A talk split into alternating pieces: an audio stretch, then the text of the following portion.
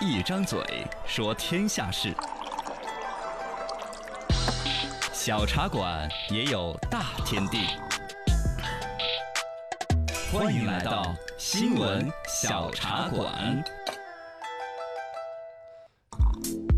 来说一说男生女生学不一样的数学啊！华东师范大学推出来的一个初中教辅材料，嗯分成蓝版和红版，嗯，男生用蓝版，哦，女生用红红版版。呃，题型啊、内容啊、知识点设置还不尽相同，这玩意儿就引起争议。这不就这感觉这对是重女轻男还是重男轻女啊？所以学个数学还分男女啊这了，是在鄙视谁的数学不好吗？反正这个事儿呢，他们出版社方面已经终止出版这个教材了，啊然后该道歉也道歉的。对对对，其实这个东西又回到了就关于男生女生确实生理上有差异，嗯基因传承各种差异，但是嗯在世界范围内都不能去正面刚这个事儿。对，而且也确实没有任何的一个实际证据证明，你说啊，女生男生学习数学的能力有什么差距？嗯客观点，其实普遍都认为女生学数学差嘛。呃，是因为文科也是嘛，文科的女生多，理科男男生多嘛，对呀，嗯那边要说理工男，哦，一个班就是九十九个男生，啊一个女是生，是不是嘛？对，确实有这个，实际现上嗯有这样的一种民间约定俗成，不是或者不是约定俗成，应该这种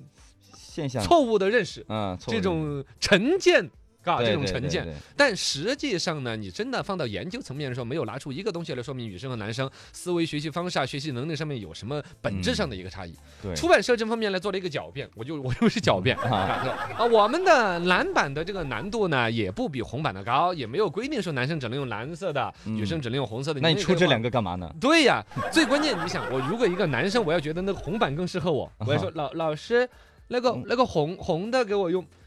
嗯应该有一般多少男生拿你来挖苦？嗯，对，这肯个是定嘛成见嘛，是是吧？这成这见就嗯本来就有的一种成见了，是吧对？而且它这个东西，他说是暗合了广泛存在的这个女生学数理化不如男生的一个偏见。其实你作为一个教育部门去出对嗯教材的地方，你就不该去暗合，对，而且明显你是在迎合一种东西。明显做错了，嗯哦，在客观效果上面，你说本身对于这个学生学数学有多大个帮助吗？明显是没有的，是吧对啊？反而你可能引发学生啊、家长啊、老师啊，对于女生学数学可能更多的一种焦虑情绪。嗯，是吗没必要啊？本来我这们现在国家包括国际上面都在花更大的力气要去激活女生们要勇攀数学的高峰，是嗯，吗？你还在这整这一套儿，对呀，你试想一下，就刚才我说的，男生学女生的那个觉得不好开口，女生如果觉得男生蛮适合，她也不好选择呀，嗯，是不是？是嘛？所以大家都统一啊，哦，这个出版社搞的，它好像是跟一个在线教育平台一起联合出的这个所谓的男生女生学数学，它啊应该就是瞄准了市面上确实有，比如说女生的家长嗯有些许的焦虑或者怎么样，这种